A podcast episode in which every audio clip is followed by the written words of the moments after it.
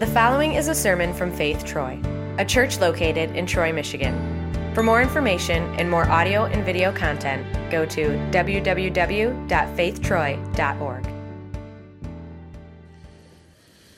Could you uh, take your Bibles out? We're going to be in three places in the scriptures uh, this morning. Uh, the first one will be in the Gospel of Luke, Luke chapter 18. If you're using the Bible in front of you, you can find it on page 1628.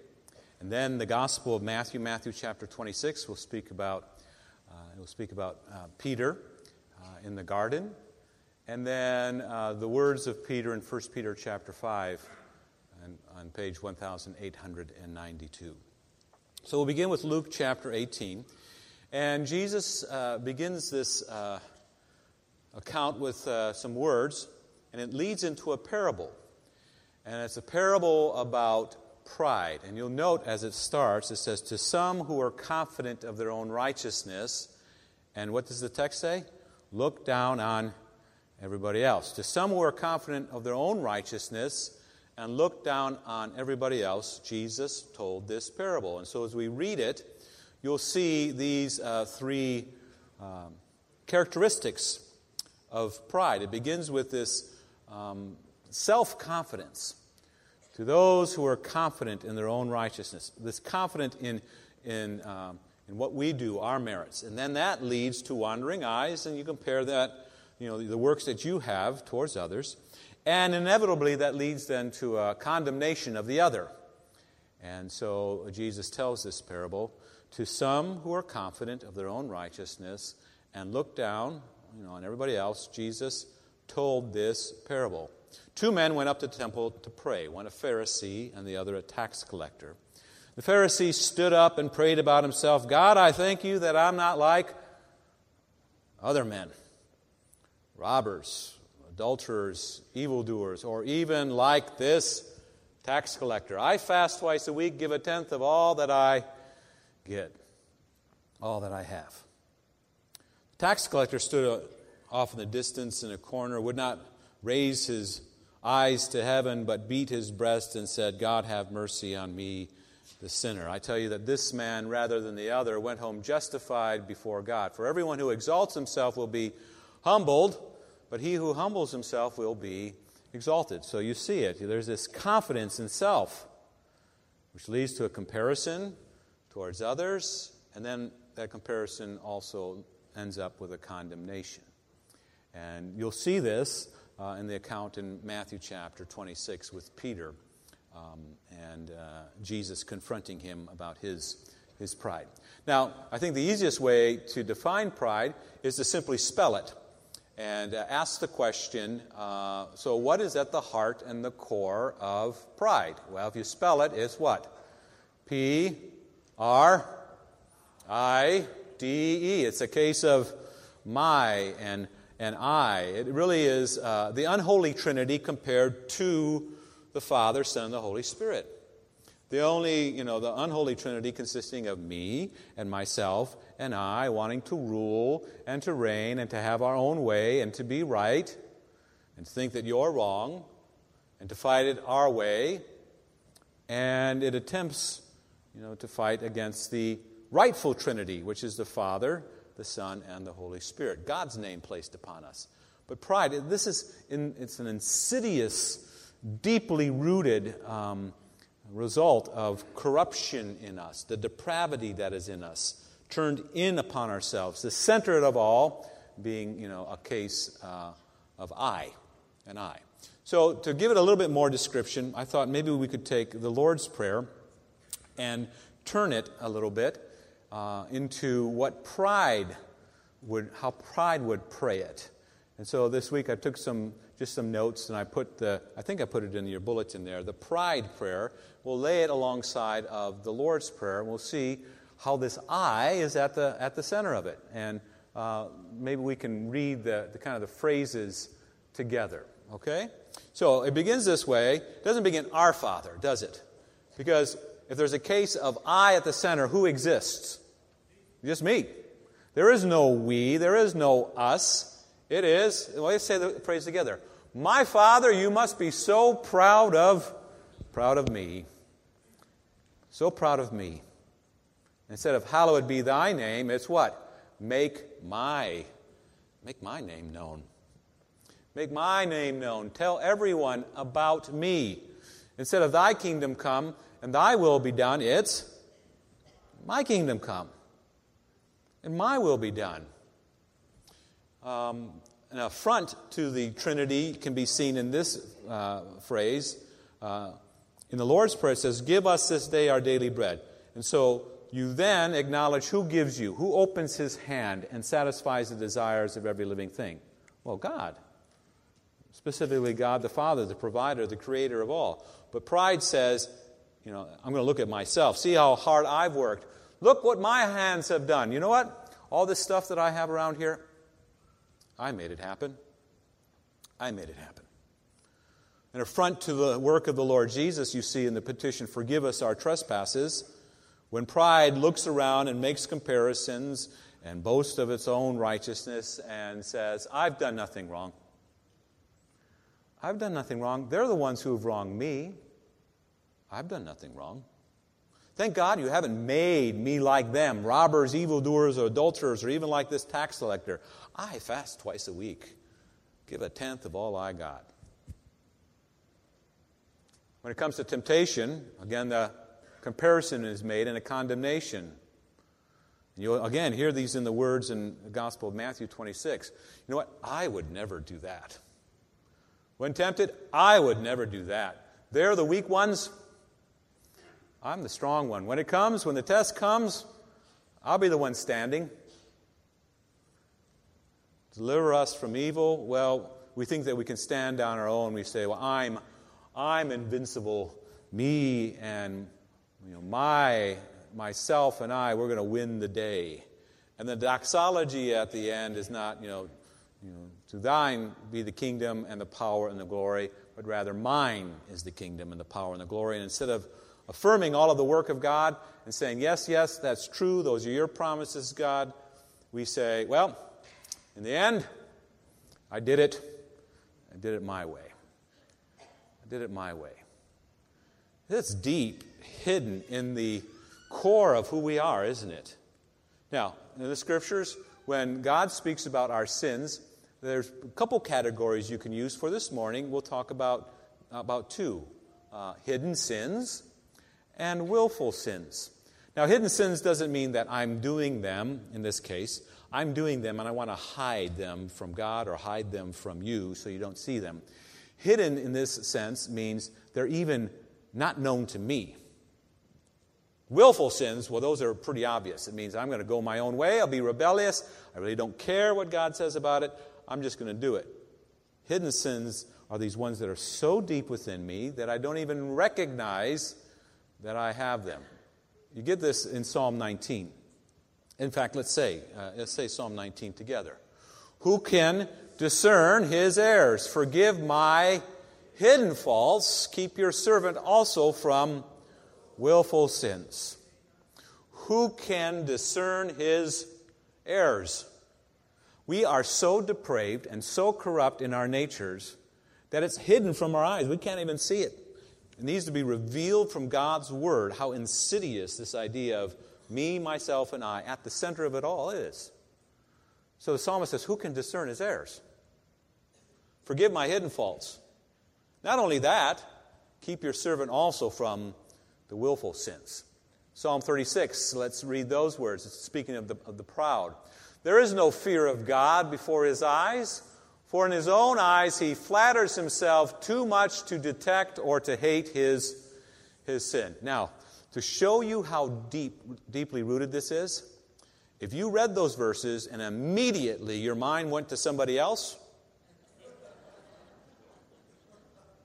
you, have, you understand what I'm talking about, don't you?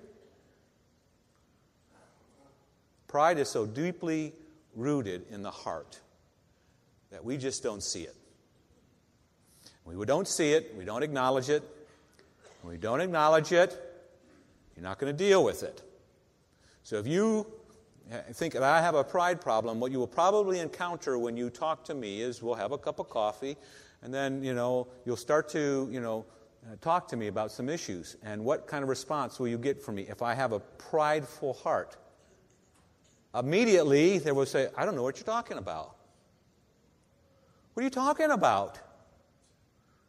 You know what? In fact, you're the one who has the problem. Why are you talking to me about this? You won't see it. You won't acknowledge it. And then, of course, you won't do anything about it. And so, it's so uh, rooted in us that God will have to have his way specifically with this sin, and we're going to talk about it, that um, God opposes the proud but gives grace to the humble. God himself will have to do something to open our eyes to acknowledge it. And so the conversation may be a nice conversation over a cup of coffee with me, but at the end of the conversation, you'll probably go away. If I have a pride issue, you'll probably go away shaking your head and saying, He doesn't see it. I mean, he just doesn't get it. But you know what I'm going to do? I'm going to pray for him that Satan will not sift him. I commend Paul into your hands. You do whatever you need to do with Paul because you are the one who wants to take Paul off of the throne of his life and replace Paul with something beautiful and powerful and wonderful. But Paul, in his pride, is attempting a coup on the throne and the rule and the reign of the triune God. That's what pride is. Take God off of his rule and reign in all of his works his creation, his provision, his redemption, his sanctification of us, the creation of faith, the sustaining of faith. It's an attempted coup, I mean, a takeover against the rule and the reign of God. Now, how do you think God reacts to pride? Do you think he's silent about it, or do you think he has some words to say about it? Well, over the, over the week, what you can do is take a concordance. Maybe there's one in the back of your Bible, and just look up in the back and, and see words like pride uh, or proud, and see what God's words are about it. He's serious about this, isn't he? I mean, in fact, let's read some of them together. The proud he pays back in full. He mocks proud mockers. He tears down the house of the proud. He detests all the proud of heart. The Lord has a day in store for all the proud, and God opposes the proud. Probably the most famous one, though, is if I give you a clue, I'll start it for you. You'll probably be able to finish it. In fact, your friends in the workplace, even though they're not Christian, will probably be able to finish it. Pride goes before the fall. The, the verse itself in the Bible says, Pride goes before destruction, a haughty spirit before the fall, but pride goes before a fall. So let me, okay, we'll go back to our little conversation. You come to me with a cup of coffee, we sit and talk, you shake your head and say, He, he doesn't see it, he doesn't acknowledge it, he's not going to do anything about it.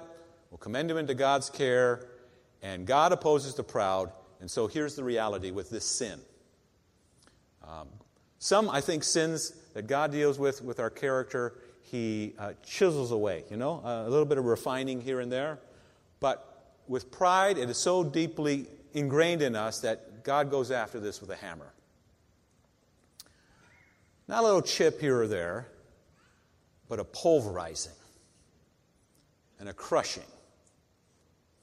The Bible speaks of God's word as being, you know, this, uh, this icy blast, this uh, fire and he says it's like a hammer also that does what? Breaks rock into pieces.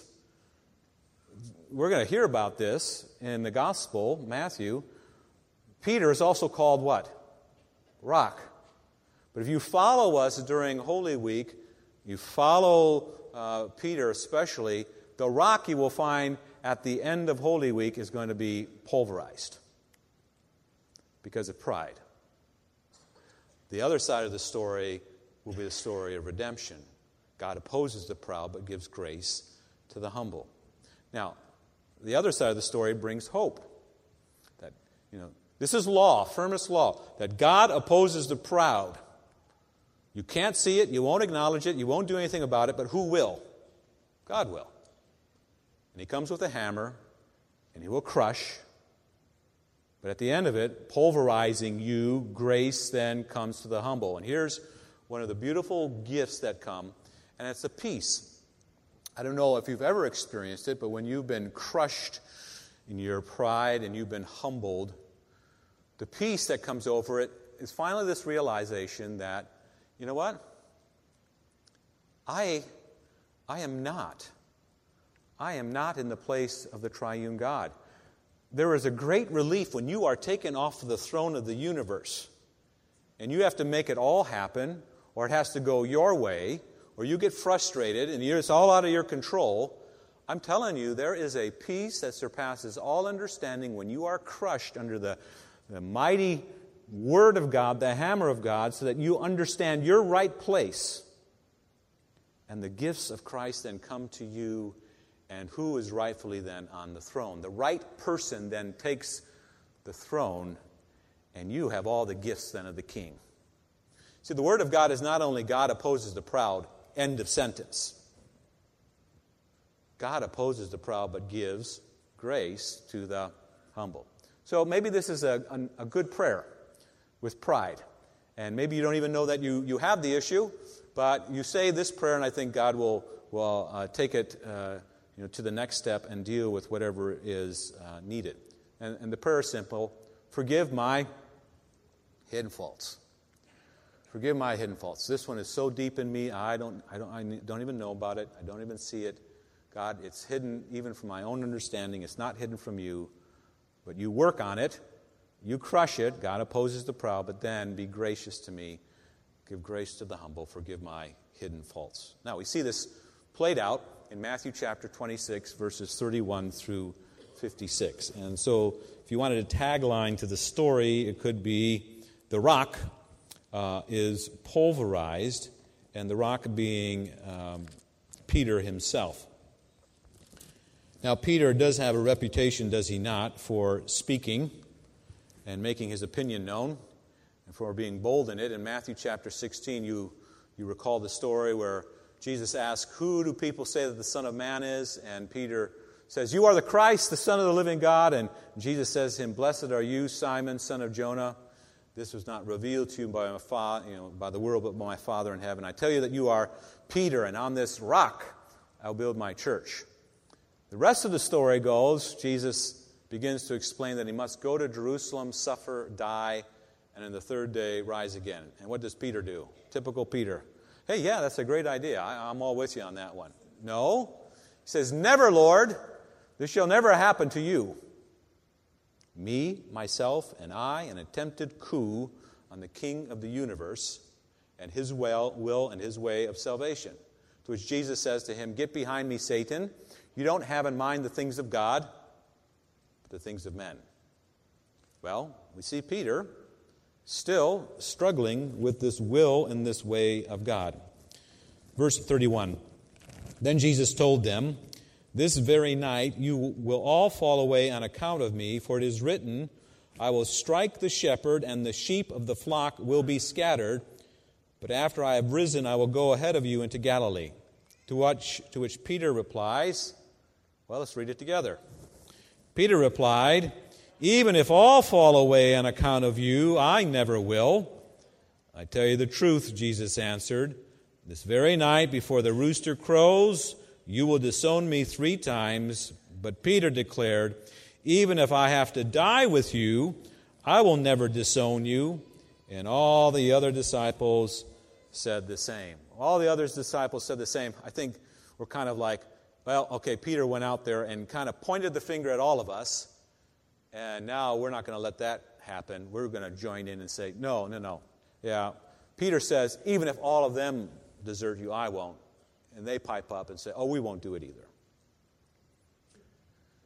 Even if I have to die with you.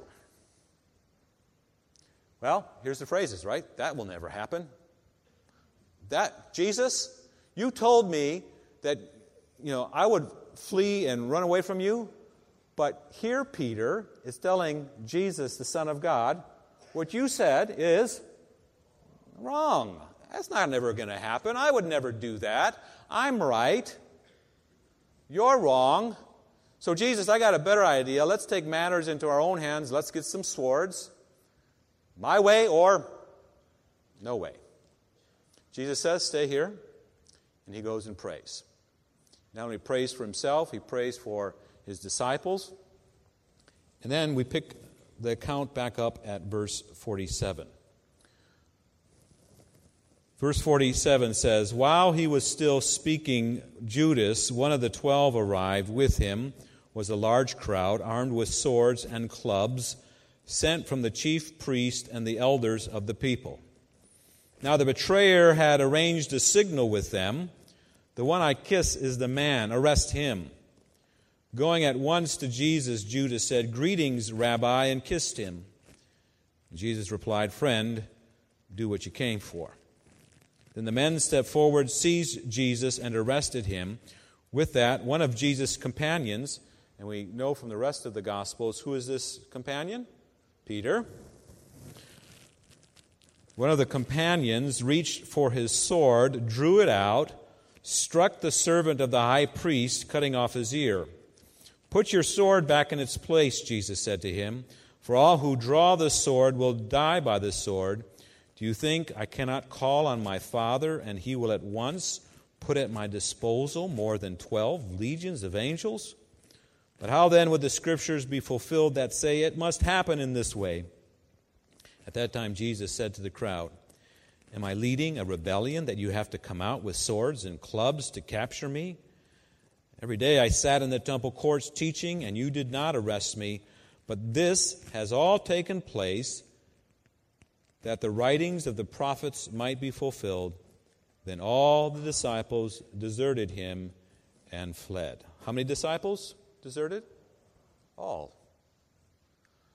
It is written, I will strike the shepherd, and the sheep will be scattered. There's three phrases in uh, this section that go after the pride of Peter, but there's good news at the, um, at the end of it. First one is Peter, do what? Put away your sword. Pride takes the fight, right? Pride has this in its mind, you know what, we're going to do this you know, my way, and if it's by force, it's by force, but I'm going to draw the sword.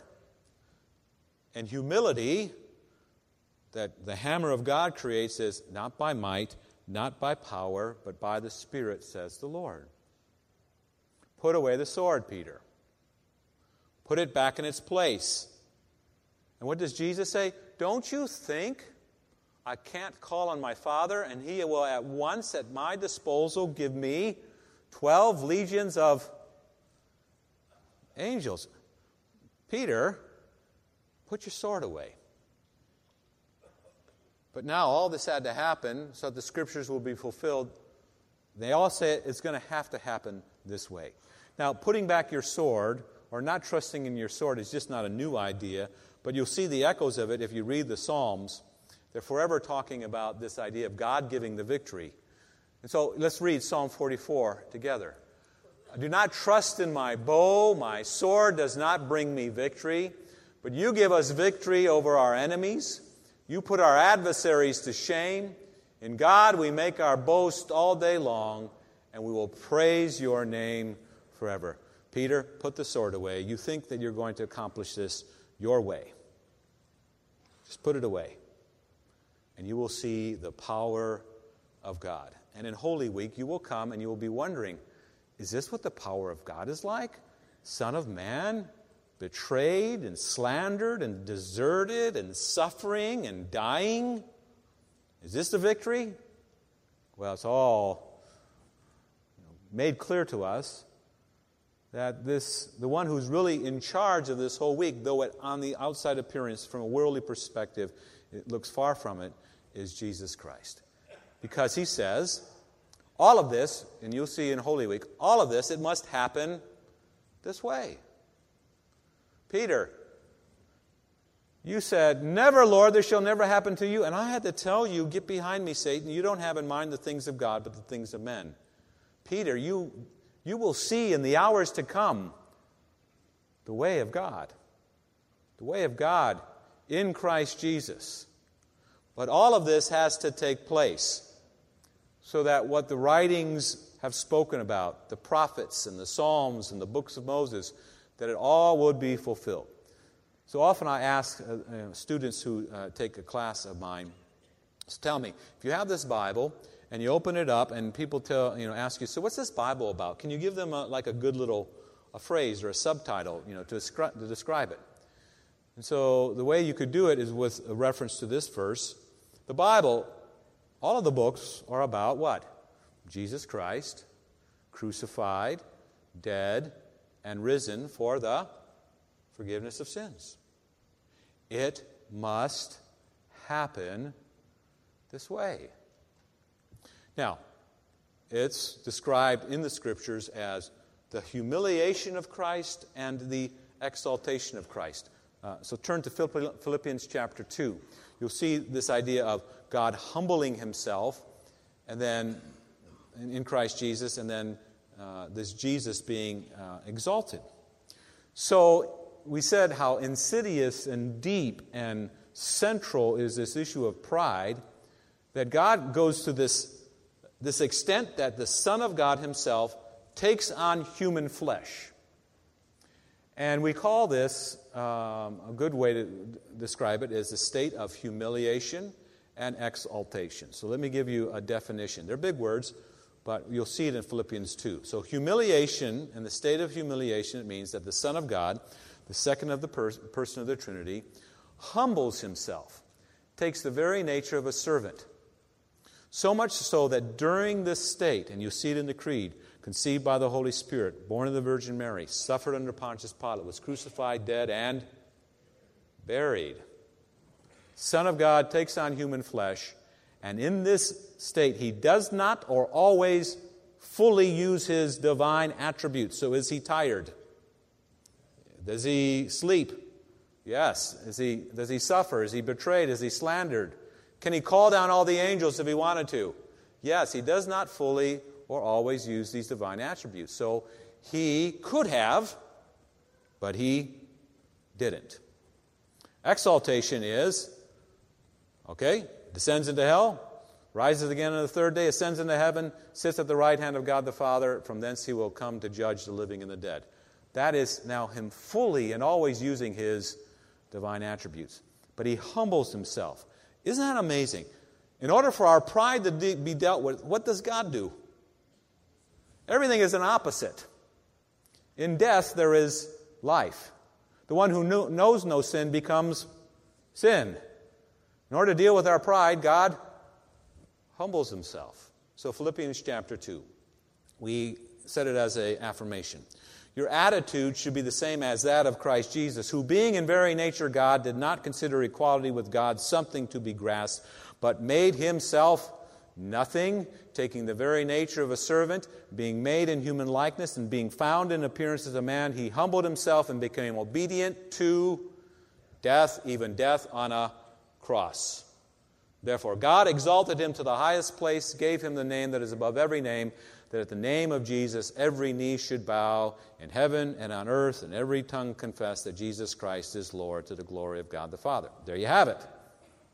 Humbled, exalted, but so necessary and so rebellious and deep rooted is this idea of pride that it requires the Son of God in his nature to assume the human flesh in the person of the Lord Jesus and to bear then pride. And remember what we said about what does, how does God deal with pride? With a hammer. We'll see that shortly. We'll see that shortly. Now, Peter, an eyewitness to this, writes in his epistle, 1 Peter chapter 2, when they hurled their insults at him in his state of humiliation, what did he do? He did not retaliate. Could have, didn't. When he suffered, he made no threats. Instead, he entrusted himself to him who judges justly. He himself bore our sin in his body on the tree so that we might die to sins and live for righteousness. You can insert pride there. Might die to pride and live for the righteousness of Christ, the humility given to us in Christ. By his wounds you have been healed, for you were like sheep going astray, but now you have returned to the shepherd and overseer of your souls. I'm telling you, disciples, the scripture says the shepherd will be struck and the sheep will be scattered, but you will return to the shepherd and overseer of your souls. So, how does God feel about pride? Well, he wants to crush it, doesn't he? Hammer? Well, you might just say, Oh, God opposes the proud. I'm under the hammer of God. What am I to do? Good news of the gospel, understood, is Isaiah 53. Note the words. Yet it was the Lord's will to crush him, the Lord Jesus. Crush him, cause him to suffer. Good news is if the Lord crushes his Son, the Lord Jesus Christ, with our sins upon him, he does not what? Crush us. Yet it was the Lord's will to crush him and cause him to suffer. And though the Lord makes his life a guilt offering, here's a state of exaltation, he will do what? See his offspring. That's us. We are the children of God in Christ. We will see his offspring, prolong his days. The will of the Lord will prosper in his hands. Jesus says it must happen this way. All the prophets, all the Psalms, all the Old Testament, books of Moses speak of it. It's the Lord's will to crush him. It must happen this way, Peter. Now, Jesus is praying before this. What is he praying? Well, we don't get insight into what specifically he's praying about Peter in this account in Matthew, but we do see it in Luke. And in Luke, it says there, Peter, I have prayed for you. So power deals with, you know, I want it, you know, done kind of with, you know, my might, my strength, my way, my will. This one, Peter, I'm praying for you it's Peter, I want you to know that you're not your own. You're filled with me, myself, and I, but you are not your own. You belong to me. Scripture says that the Lord Jesus intercedes and prays for us. So you can take this prayer as if Jesus is praying it also for you. You get the account in Luke chapter 22. Now, we'll note some plurals here because he's talking to the entire group of disciples, and so I've, for sake of reference, put the reference in parentheses. So it says, Simon, Simon, I, uh, Satan has asked it to sift you, all of you, Peter, you, and all the disciples. He's asked to sift you like wheat. But I have prayed for you, Simon, speaking to, directly to Peter, singular. But I have prayed for you, Simon, that your faith may not fail, and when you have turned back, strengthen your your brothers. What happens after Jesus is taken by the guards? Well, they all desert him. But the story goes Peter standing by the fire, and how many th- times does he deny the Lord Jesus? I don't know the man. Hey, w- wait a minute. We'll go back a couple of chapters and we'll say what? Even if all of you, all of you, I never will. Three times he denies Christ. He goes out and he weeps bitterly. And you see this rock pulverized, don't you? Hammer. Is that the end of the story? No. Well, we know pride goes before the fall, but what, what about after the fall? Is there a story after the fall? Oh, I, I would hope so, right? I mean, that's just not one part of the story. God opposes the proud. What happens after the fall? Well, there's a gospel account that speaks of that, but I'd like for you to turn to 1 Peter chapter 5. I'll share with you what the gospel account is, but you'll see in 1 Peter 5, uh, let's put it this way kind of a kinder, gentler Peter. I suppose that happens after years of living you know, we're not wiser because we know more things. I think we're just wiser as we get older because we have more opportunity to fail and to confess and to repent and then to speak out of that to the younger generation. But in the Gospel of John, chapter 21, remember we said uh, the account Jesus denies, uh, is denied by Peter three times. After his resurrection, for 40 days, Jesus appears to his disciples. And one occasion, he comes directly and speaks to Peter. And He says to Peter, Peter, do you love me? And the answer is, Lord, you know that I love you. And Jesus says to him, Feed my, my sheep, feed my lambs. How many times does he ask him that in John 21? Three times. I think there are some sins that just need to be matched by God, don't you? I mean, kind of like you did that three times? Well, I'm going to tell you. I'll tell you three times And he gives to him this grace, restores him, and it's the echo of that prayer. Satan wanted to sift you, but when you fall, I pray that your faith will not fail and that you will return and that you will encourage your brothers. Be a shepherd to them. Shepherd them, not out of pride, but rather out of this humility because you have been crushed. God has opposed you, Peter, but grace comes to the humble.